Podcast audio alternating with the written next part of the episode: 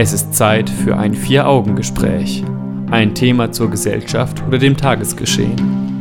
Ein Blickwinkel, der über die übliche Berichterstattung hinausgeht. In einem Gespräch unter vier Augen. Und darum geht es jetzt. Wie gefährlich ist Donald Trump? Wohin wird er das Land in den nächsten Jahren führen? Gibt es Parallelen mit der politischen Entwicklung in Europa? Das Vier-Augen-Gespräch mit Jan Kecke und Stefan Seifeld. Am 8. November wurde Donald Trump zum Präsidenten der USA gewählt. Vor einem Jahr hielt man das noch für undenkbar. Unmittelbar vor der Wahl verdrängten viele Experten diese Möglichkeit. Kurz nach der Wahl setzte dann die große Schockstarre ein. Wie wird sich Amerika in Trumps Amtszeit politisch entwickeln und welche Auswirkungen werden wir davon zu spüren bekommen? Ist Donald Trump überhaupt gefährlich? Darüber spreche ich in dieser Stunde mit meinem Gast Jan Kecke. Hallo Stefan. Guten Abend und willkommen zum Vier-Augen-Gespräch. Ja, ist Trump gefährlich? Also ich glaube, ich sehe mich nicht in der Lage dazu, diese Frage zu beantworten, aber er macht zumindest den Eindruck. Das hast du übrigens letzte Sendung auch schon gesagt, dass du nicht glaubst, die Frage unseres Themas beantworten zu können. Aber wir werden mal sehen. Ich muss dich jetzt leider bitten zu gehen. Nein, Quatsch. Nein. Ja, wir gucken einfach mal, wir sprechen darüber und ich sage mal, es gibt gewisse Anhaltspunkte, zum Beispiel das, was er sagt und das, was er vielleicht auch schon tut mittlerweile, auch wenn noch Obama Präsident ist. Und daraus lässt sich ja durchaus das ein oder andere mehr oder weniger handfeste ableiten. Wir gucken da mal. Und wir hoffen auch, dass wir das Ganze ein bisschen besser einordnen können, als es vielleicht so die klassischen Medien und Experten bisher getan haben. Wir werden im Laufe der Sendung... Das ist sehr ambitioniert. Naja, was heißt, das ist sehr ambitioniert? Ja. Falscher konnte man ja nicht liegen. Alle haben geglaubt, dass Clinton gewinnt. Und was war? Was die Statistik betrifft, auf jeden Fall. Und kurz vor der Sendung hast du mir ja auch noch gesagt, in Bezug auf den Brexit, alle haben geglaubt, klar, Großbritannien bleibt in der EU. Und was war? Nichts. Die Leute haben sich für den Brexit entschieden. Die haben sich dafür entschieden und ich denke, wir sollten unsere Leistungen, das zu beurteilen, gar nicht so unter den Scheffel stellen. Ich denke, mit ein bisschen Besonnenheit kriegen wir da durchaus auch vernünftige Urteile hin, die nicht falscher liegen können als die der Experten. Ja, okay, so können wir es drehen. Also, dass die nicht falscher liegen können. Aber ich würde jetzt auch nicht sagen, dass ich vor den Wahlen gesagt hätte, Trump wird nicht Präsident. Dass ich vor der Wahl gesagt hätte, Trump wird Präsident. Sondern ich habe gesagt oder gedacht, das kann ja doch nur Hillary Clinton werden. Vielleicht auch, weil die Medien das vermittelt haben. Und beim Brexit ist es genauso gewesen. Aber darüber sprechen wir dann gleich noch bei den Statistiken mal genauer drüber. Wie hast du den Wahlkampf, bevor er dann letzten Endes gewählt wurde, verfolgt? Wie hast du den wahrgenommen? Ja, ich habe den Wahlkampf primär über die Medien wahrgenommen. Ich war nämlich nicht vor Ort. Und bist du nicht extra rübergeflogen und hast das beobachtet? Bin ich nicht. Und dafür gibt es ja Mario Barth, der dann hinfährt und zeigt, was dort so passiert oder nicht investigativer passiert. Journalismus. Aber das habe ich nicht gemacht. Stattdessen habe ich eben Zeitung gelesen, Nachrichten geschaut und da wurde halt nicht gerade für Trump geworben. Man hat eher für Hillary Clinton geworben. Wenn man sich mal die Wahlen vor 8 Jahren oder auch 4 Jahren anschaut, dann wurde da immer für Obama hauptsächlich geworben. Also die Medien haben schon eine Nähe gezeigt zur Demokratischen Partei, sage ich jetzt mal, in Amerika. Das ist so das, was ich halt wahrgenommen habe. Trump wurde immer als islamfeindlich, Putin-freundlich dargestellt und als Milliardär, der dann halt jetzt in der Politik irgendwas machen möchte. Inhaltlich habe ich durch die Medien nicht so viel von ihm erfahren und auch durch seine Reden nicht, die übertragen wurden. Okay, dann kann ich dir zumindest was über seine Biografie ein bisschen erzählen. Er hat 4 Geschwister und deutsche Wurzeln. Ja, deutsche Wurzeln. Das ist, darauf kommen immer viele zu sprechen und auch er selbst. Worauf auch viele zu sprechen kommen, ist, dass er keine Ahnung von Politik hat. Allerdings hat er Wirtschaftswissenschaften studiert. Das mag zwar sehr theoretisch sein, aber zumindest ist er so ein bisschen in der Materie sehr wohl drin. Und dann hat er aufgrund seines Studiums wohl gedacht, ich mache mal was in der Immobilien- und Unterhaltungsbranche. Ja, ist dann 1971 Geschäftsführer von Trump Organization geworden und dort hat er dann das Unternehmen ein bisschen geführt. Ja. Das Unternehmen ist in verschiedenen Bereichen tätig, unter anderem, wie du es gesagt hast, in der Immobilienbranche, auch im Bereich Hotel, aber auch Golfplätze gehören dazu und im Bereich Entertainment. Und er hat auch tatsächlich so ab 1994 in diversen Kinofilmen und Serien mitgewirkt. Ja, und dann gibt es in Amerika noch diese Trump Towers, von denen man so liest. Ja, auch. Das sind diese Hotels. Das sind die Hotels, ja. Ich habe auch irgendwo mitbekommen, dass er bei Hilton eingestiegen wäre oder beteiligt war. Mhm. Aber die Hotelbranche scheint also schon eine ernsthafte Größe zu haben, ja. Ja. Dann hat er ab den 80er Jahren sich immer wieder mal politisch geäußert und lustigerweise auch mehrfach die Parteien gewechselt. Also er war früher mal Republikaner, so wie heute auch, war dann mal eine Zeit lang bei dieser sehr kleinen Partei Independence Party. Dann war er mal bei den Demokraten und hat auch lange Zeit ein sehr gutes und enges Verhältnis zu Hillary Clinton gepflegt. Ja, das glaubt man gar nicht. Er hat sich auch 2004 als Präsidentschaftskandidat beworben. Auch schon mal. Ja, guck. Ist da nichts draus geworden. Ja. Da haben wir dann nochmal George Bush bekommen und man weiß nicht, was schlimmer gewesen wäre. Und bei den Republikanern ist er jetzt wieder seit 2009. Ja, und mittlerweile ist es eine Weile her. Am 16. Juni 2015 hat er dann ja angekündigt, sich als Kandidat für die US-Präsidentschaftswahl zu bewerben. Das hat er getan. Der Rest ist Geschichte, wie wir wissen. Und Mein Blick auf den Wahlkampf war so ein bisschen so, dass ich ihn wie alle anderen anfangs nicht ernst genommen habe. Und dann kristallisierte sich aber so langsam heraus, dass er es ernst meint und vielleicht sogar ernsthafte Chancen haben könnte. Und ich glaube, man hat ab einem gewissen Punkt im Wahlkampf den Zeitpunkt verpasst, an dem man ihn hätte vielleicht stoppen sollen oder stoppen können. Dieser Zeitpunkt wurde irgendwann verpasst. Und ja, aber wer hätte ihn stoppen sollen? Ja, die eigene Partei natürlich. Das wäre ja auch problemlos möglich gewesen. Ja, es gab ja genügend andere Präsidentschaftskandidaten, aber da kann man natürlich, also ich kann da nicht zu sagen, wie qualifiziert die gewesen wären, aber sie wären auf jeden Fall weniger so wie Trump gewesen. Also wenn ich, ja, das. Und insofern, diesen Punkt hat man dann verpasst, ihn in irgendeiner Form aufzuhalten und dann war er irgendwann zu mächtig. Und hat es dann tatsächlich an die Spitze der USA geschafft. Also der American Dream in gewisser Weise. Wobei er natürlich vorher kein Tellerwäscher war, sondern natürlich durchaus in seiner Trump Organization sehr erfolgreich und mächtig. Sicher. Und jetzt haben wir ihn an der Backe und gleich schauen wir mal, was möglicherweise das amerikanische Volk nun davon hält.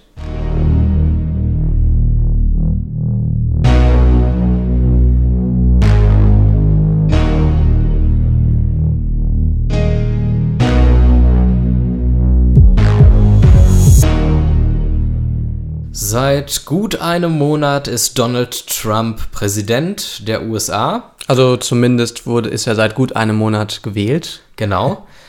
Trump und Clinton wurden von relativ gleich vielen Menschen gewählt, was man so hört. Aber letzten Endes haben es dann doch mehr Wahlmänner für Trump. Und mehr Wählerstimmen für Hillary Clinton geschafft. Aber das hat halt... Ja, zufolge, dass Trump Präsident geworden ist, ja. Wer hat die Menschen, die dort kandidiert haben, gewählt? Beziehungsweise was für eine Einstellung haben die Amerikaner generell zur Politik? Mein Eindruck ist, dass Amerikaner, wie wahrscheinlich auch viele andere Menschen auch, relativ klare und vielleicht auch einfache Aussagen mögen, die mehr oder weniger angeblich konkret etwas mit ihrem Leben zu tun haben. Ja, sicherlich. Einfache Antworten oder einfache Möglichkeiten, das ist halt, ich glaube, das liegt so ein bisschen in unserem Intellekt oder auch in unserer Lebensweise heutzutage, die wir haben. Ne? Wir können uns ja gar nicht so intensiv mit den verschiedensten Dingen auseinandersetzen. Ja. Und alles, was zu abstrakt ist, da können, glaube ich, viele Menschen nicht viel mit anfangen. Warum interessiert sich kaum jemand für Datenschutz, weil es viel zu abstrakt und zu kompliziert ist. Nicht nur für uns einfache Leute, sondern auch für die Politik. Deswegen passiert so wenig in diesem Feld. Und so ist es wahrscheinlich auch, vielleicht in etwas stärkerem Maße als bei uns, mit den Amerikanern, die dann ganz klare Aussagen bekommen zum Thema Krieg gegen den Terror oder Todesstrafe. Das sind sehr plakative Themen, die relativ konkret etwas mit dem Leben der Leute zu tun haben. Ja, und nichts Abstraktes und keine Zwischenschritte irgendwie, die keiner versteht. So jemand hat dann natürlich eher Erfolg als jemand, der ein bisschen undurchsichtiger ist. Also es ist nicht nur in Amerika halt der Fall, dass Menschen so mit Politik umgehen oder so halt ihre politischen Ansichten vielleicht entwickeln. Aber es scheint in Amerika besonders stark ausgeprägt zu sein. Das betrifft vielleicht auch die Kultur des Hinterfragens, die die Amerikaner pflegen. Wir hatten vor einigen Sendungen mal zeitweise über TTIP gesprochen und darüber, wie gewisse Produkte auf den Markt eingeführt werden, falls du dich erinnerst. Ja, da erinnere ich mich gut dran. Und da haben wir über das Nachsorgeprinzip bei Markteinführung neuer Produkte gesprochen. Da wird erstmal ausprobiert, ob irgendetwas schädlich ist. Genau, da wird nicht groß hinterfragt. Wir gucken mal, man probiert neue Dinge aus. Genauso ist es auch beim Thema Waffenbesitz. Da wird nicht groß hinterfragt, was für Gefahren das mit sich bringt.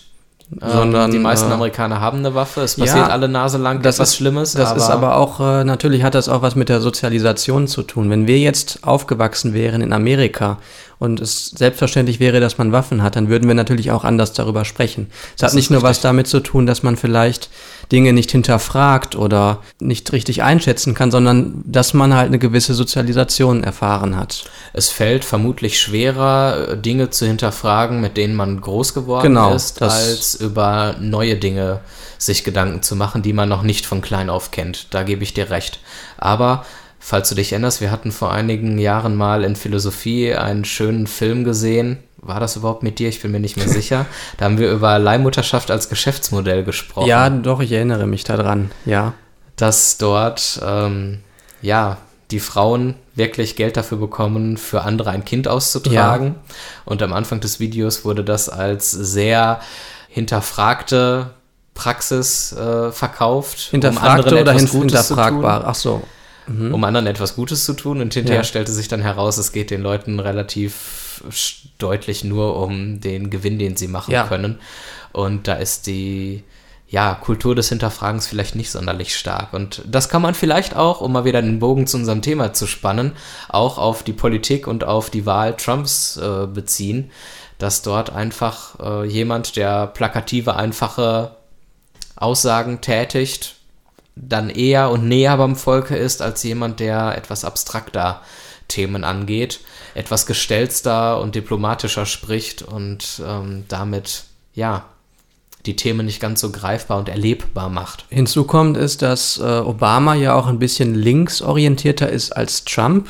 Als Demokrat, klar. Als Demokrat, und die Amerikaner sind nun mal sehr wirtschaftsliberal eingestellt in der Regel, was auch die Krankenversicherung zum Beispiel angeht. Also es gibt viele Leute in Amerika, die sich mit diesem Obamacare zum Beispiel gar nicht anfreunden können, also Krankenversicherung für jeden, sondern viele Amerikaner sagen, dass sich jeder vom Tellerwäscher zum Millionär hocharbeiten sollte und dass da staatlich nicht so viel gefördert werden sollte und vor allem nicht viele Steuern gezahlt werden sollen auch, sodass jeder frei ist, aber dann ist das Risiko natürlich auch größer. Und Trump könnte jemand sein, der halt eher in diese Wirtschaftsliberalität hineinpasst, also Kapitalismus, ja. Glaubst du, dass diejenigen, die in den USA Trump gewählt haben, hier in Deutschland auch gewisse Parteien wählen würden? Du meinst also, ob sie hier die AfD wählen würden? Zum Beispiel. Da gibt es natürlich gewisse Überschneidungen, thematische Überschneidungen, wenn wir uns, Ausländerfeindlichkeit anschauen. Ausländerfeindlichkeit, Konservativität bei, im Umgang mit Frauen zum Beispiel, was man ja auch an Trump selbst sieht. Ne? Ja, Trump ist ja deutlich sehr konservativ, aber ich denke, dass es da auch durchaus... Das Problem ist, dass mir Trumps politisches Konstrukt noch gar nicht so klar ist. Ich weiß, dass er für bestimmte Dinge, für bestimmte plakative Dinge steht, aber ich weiß nicht, wie er im Detail tatsächlich diese Dinge erreichen möchte, wie er Dinge umsetzen möchte. Wie die in ein Gesamtkonzept vielleicht auch passen. Ja. Ist vielleicht auch fraglich. Also das bleibt so ein bisschen, wenn man seine Reden auch gehört hat, dann kann man da auch nur, dann sind das eigentlich genau diese plakativen Dinge, die du erzählt hast. Aber, also zum Beispiel, es gibt viel Kriminalität und die werde ich beseitigen. Ja. Aber was sagt uns das? Also wie er dieses Ziel erreichen möchte, bleibt ja ein bisschen offen, würde ich mal sagen. Also es gibt durchaus ein Potenzial an Trump-Wählern hier auch in Deutschland und europäischen Ländern. Vielleicht nicht in der Intensität, aber vorhanden sind sie möglicherweise.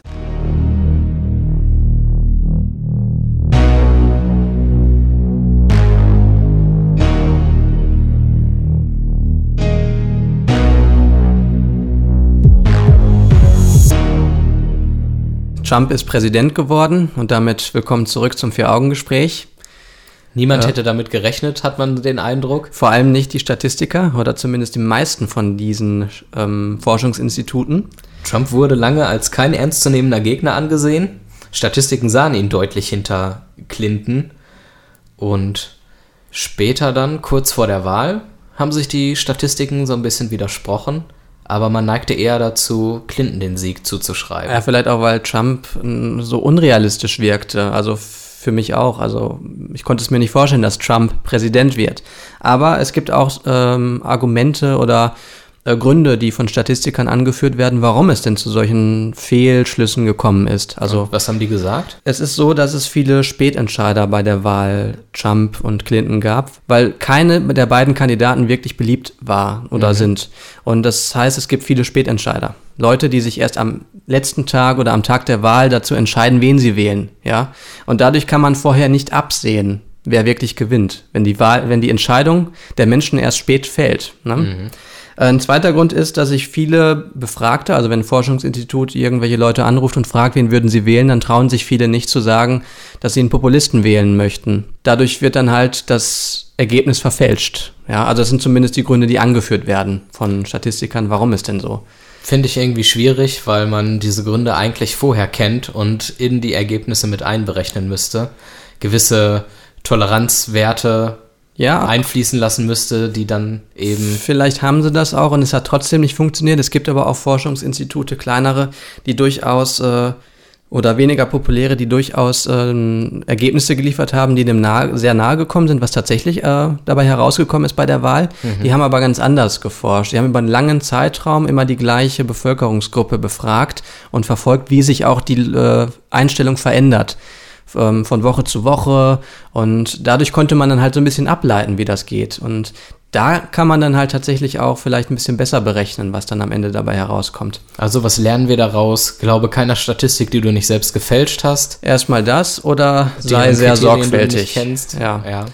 Also da muss man vorsichtig sein. Und vor allem nicht, man darf sich nicht drauf verlassen auf die Statistik. Also wie wir am Brexit gesehen haben, ne, Leute sind nicht zur Wahl gegangen, weil sie dachten, aufgrund der Statistiken, dass schon der Brexit nicht eintreten wird. Mhm. Und in Amerika wird es vielleicht genauso gewesen sein. Viele dachten, Trump wird schon nicht Präsident, also gehe ich jetzt erst mal heute nicht zur Wahl. Und das ist gefährlich. Tja, jetzt wissen wir das, aber hinterher ist man immer klüger.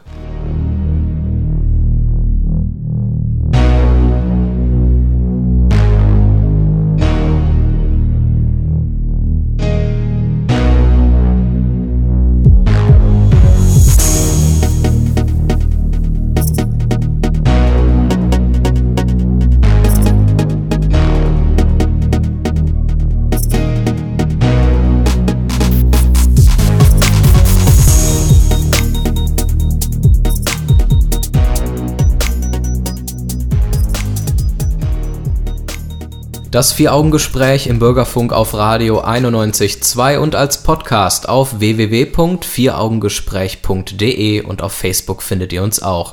Guten Abend Dortmund. Hallo Jan. Hallo Stefan nochmal. Wir sprechen über das schöne Thema Trump. Der ist jetzt seit gut einem Monat Präsident der USA und viele Menschen fragen sich, wie gefährlich ist Donald Trump?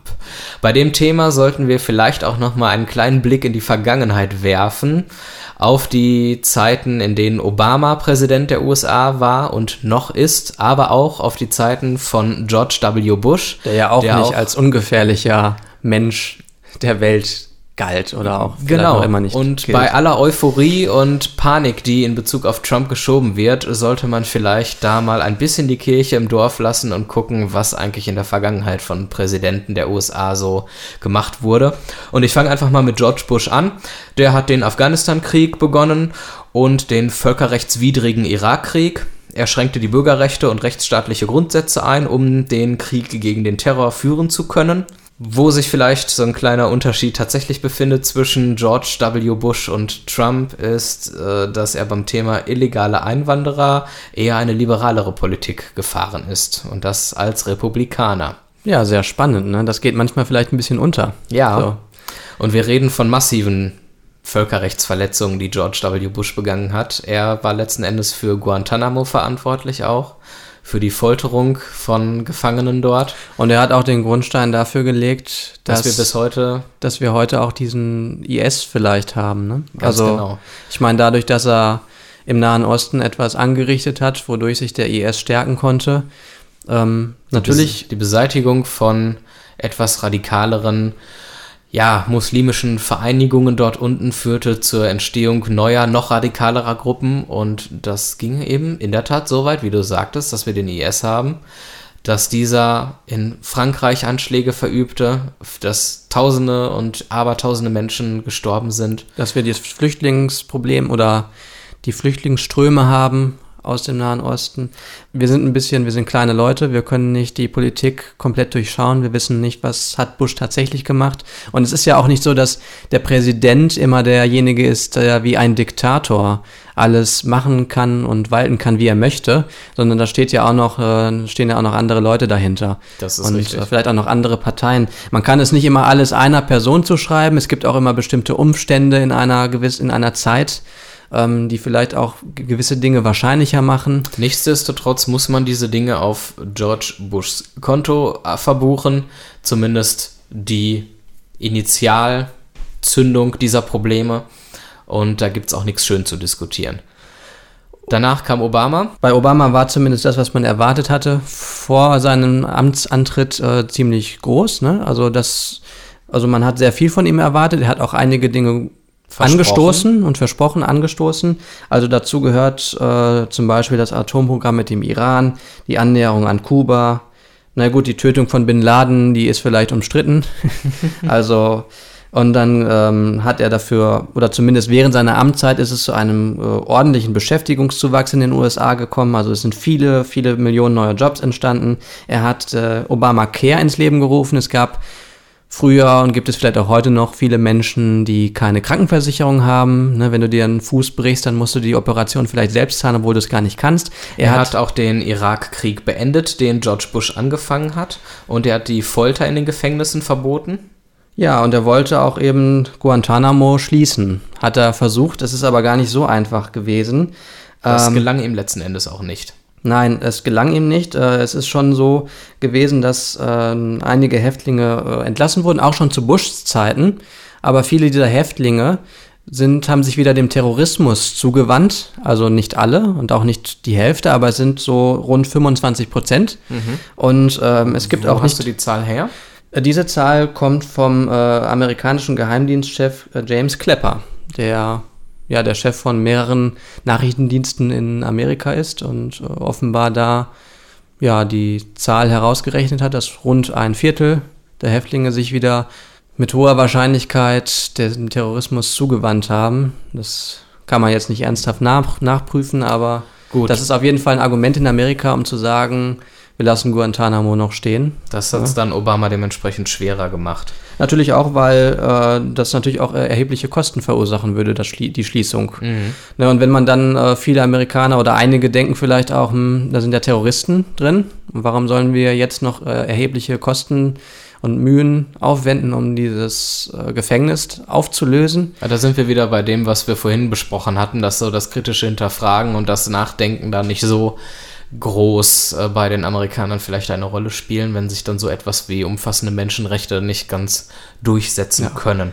Ansonsten hat sich Obama für die Reduktion von Treibhausgasen und den Einsatz erneuerbarer Energien stark gemacht, aber er hat sich ebenfalls auch ganz klar für die Todesstrafe ausgesprochen, womit wir wieder bei dem Thema wären, plakative Antworten. Immanuel Kant hat es übrigens auch getan. Ne? Das macht's nicht besser. Ein berühmter deutscher Philosoph, der eine große Bedeutung hat, auch in der Philosophie des Abendlandes und der sich dann auch für die Todesstrafe klar ausgesprochen hat. Also ich lasse mich von einem Namen wie Immanuel Kant nicht beeindrucken, wenn er so etwas fordert. Dann ich wollte nur sagen, dass es nicht nur irgendwelche dummen kleinen Leute sind, die sich für die Todesstrafe aussprechen, sondern auch Leute hier. Ganz und gar nicht. Vor allem auch, wenn man in die Bibel schaut, Todesstrafe. Bibel war ja jetzt. Ja, ich will nur mal sagen, das ist auch unser... klar. Unsere. Aber gerade deswegen reden wir ja in diesem Blog auch über Obama und über Bush, weil wir eben diese ganze Hetze gegen Trump auch mal ein bisschen relativieren wollen und nicht groß Trump als den Untergang unserer Welt jetzt bezeichnen wollen, sondern zeigen wollen, auch Präsidenten vorher haben teils gute und teils fragwürdige Dinge getan. Ganz sicher. Obama hat zum Beispiel auch den Afghanistan-Krieg erstmal fortgesetzt und Drohnenangriffe in Pakistan durchgeführt, ja, weil er die sagt, auch von Zivilisten ja, sicher, aber er sagt, wenn wir Drohnenangriffe vollziehen, dann müssen wir keine Menschen mehr hinschicken. Das heißt, Menschen, die sterben können. Das ist also ein ethisch... So wurden dort unschuldige Zivilisten getötet. Ja, also aber die werden ja sowieso getötet. Also zumindest in der Argumentation werden die sowieso getötet. Ich stehe nicht hinter Drohnenangriffen oder so. Aber das ist die Argumentation dahinter, dass zumindest weniger Menschen sterben sollen. Die in Afghanistan oder wo auch immer getötet werden, die werden ohnehin getötet. Na gut, unterm Strich können wir sagen, weil da sagt die Zeit... Apropos Zeit, da wollte ich nämlich ein Zitat von der Zeit kurz sagen. Bitte. Dieser merkwürdige Linke mit konservativem Temperament hat 8 Jahre lang versucht, Außenpolitik für Erwachsene zu machen. Gut möglich, dass wir ihn bald schon vermissen werden. Gut. Da kann sich jetzt jeder sein eigenes Urteil drüber bilden. Ja. Wir haben einfach mal die letzten beiden Präsidenten mit ihren Vor- und Nachteilen dargestellt. Und jetzt haben wir Trump. Und jeder von euch kann sich jetzt seine Meinung dazu bilden.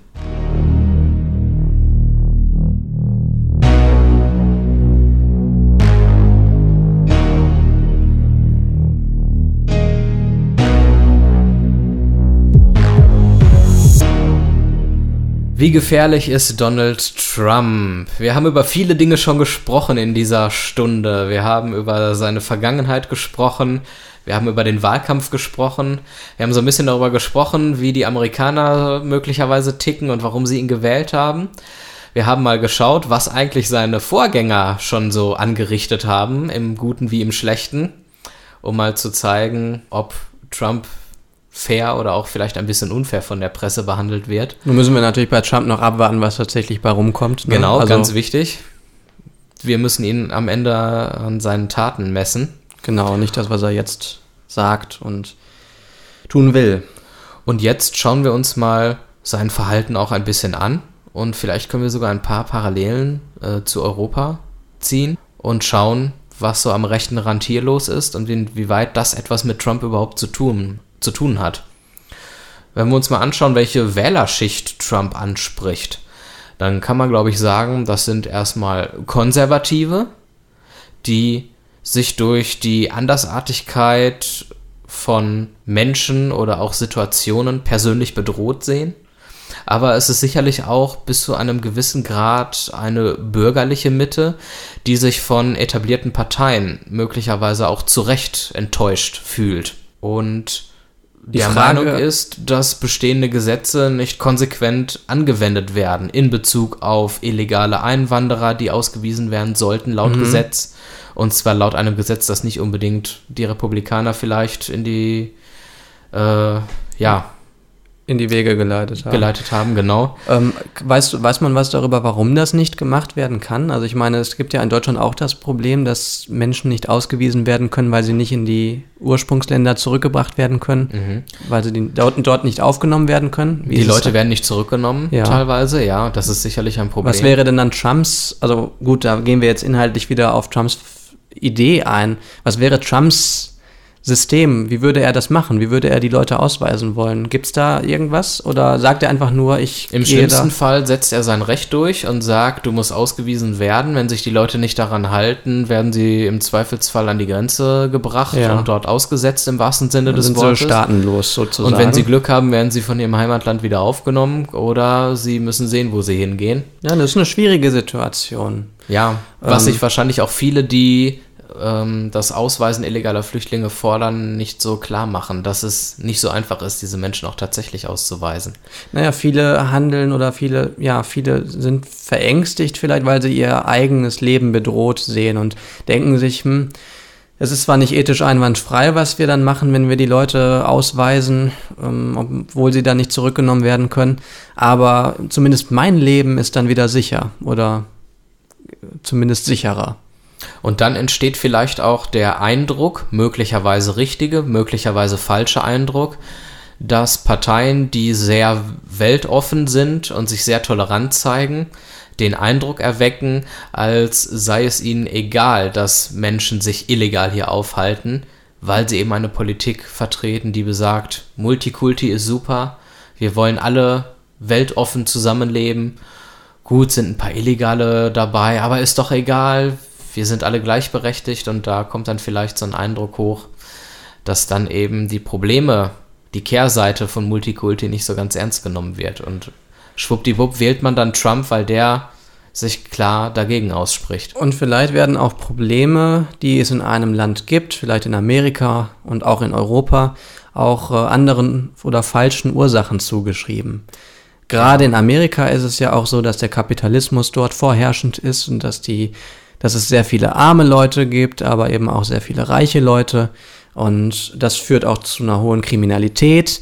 Und wenn man dann halt versucht, die Ursache zu finden, dann sucht man sie häufig an Stellen oder an Orten, wo man sie vielleicht auch einfach beseitigen könnte. Vielleicht bei den Einwanderern, bei den illegalen Einwanderern. Und nicht beim Wirtschaftssystem, das sich ja gar nicht mal so eben umändern lässt. Gleichzeitig unterscheidet sich Trump von anderen Politikern, indem er zu gewissen Themen eben klare Kante zeigt, egal ob diese klare Kante gut oder schlecht ist. Und er steht zu seiner Meinung, wobei sich auch das natürlich erst zeigen muss in den nächsten 4 Jahren. Und er versucht nicht mit diplomatischer Sprache verschiedene Wählergruppen zu erreichen, die sich nicht miteinander vereinbaren lassen. Also wir kennen ja oft diese diplomatischen allgemeinen Aussagen von Politikern, die auf eine Frage nicht mit Ja oder Nein antworten können, sondern 5 Minuten lange Monologe halten und die eigentliche Frage umschifft haben, sondern Trump sagt klar zu den Themen, was er davon hält, und eckt damit automatisch an. Aber das macht ihn glaubwürdiger als die etablierten Politiker, und das ist für die etablierten Politiker ein Armutszeugnis vielleicht. Siehst du das als Problem der etablierten Politiker oder eher als Problem Trumps? Ja, das ist durchaus ein Problem der etablierten Politiker. Also ich sehe, dass das ein Problem der Demokratie ist auch, wenn nur diese scharfen Kanten wirklich dazu führen, dass Parteien von Wählern gewählt werden. Also wir haben doch...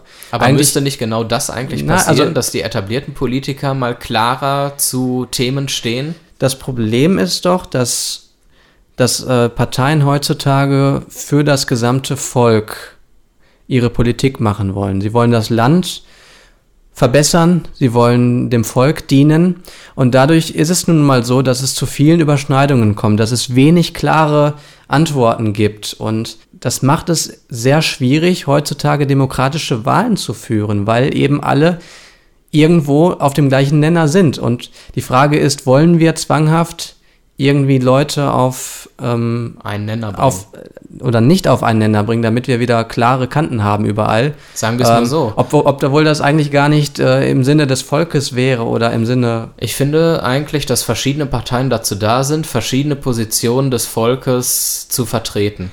Da gibt es konservative Menschen, die vielleicht gegen die Homo-Ehe sind und gegen zu viel Multikulti in diesem Land. Aber die haben doch ein großes zum Beispiel Ziel. Von einer CDU oder einer CSU gewählt werden. Ja. Dann gibt es Menschen, die sagen, wir sind für die Homo-Ehe, für ein tolerantes, weltoffenes Land. Die könnten dann zum Beispiel von der SPD oder von den Grünen gewählt werden. Dafür gibt es mehrere Parteien. Richtig. Wir könnten sonst alle Parteien abschaffen. Aber wir haben doch in jeder Partei Menschen, die nicht nur wegen dieser fixen Inhalte in die Partei getreten sind, sondern die unter der Überschrift gekommen sind, wir möchten, dass Deutschland erfolgreich ist, zum Beispiel, wenn wir uns auf Deutschland beziehen. Ja, aber und diese Antwort wandelt sich. Sie wandelt sich immer, die wandelt sich auch bei uns beiden, weil wir immer mehr Erfahrungen sammeln, weil wir auch mehr von der Welt wissen. Das heißt, wir vertreten nicht mehr die Dinge, die wir vor 10 Jahren vertreten haben.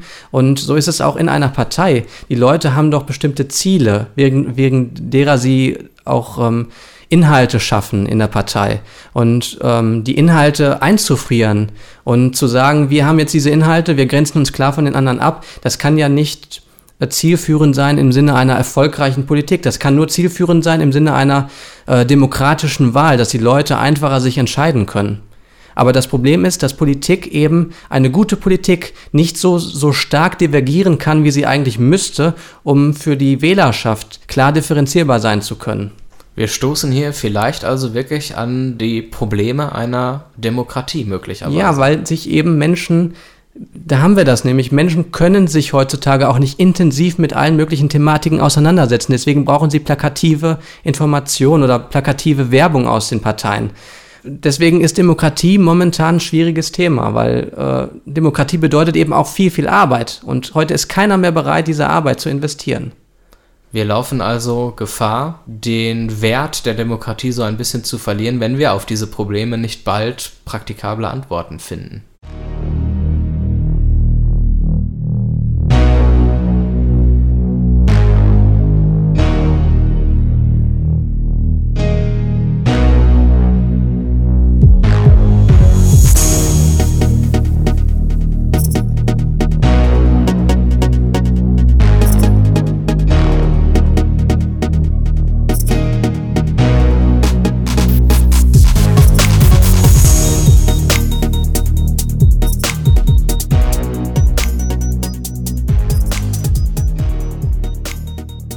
Ja, bevor wir euch jetzt in den Abend entlassen, haben wir noch eine etwas schlechtere Nachricht.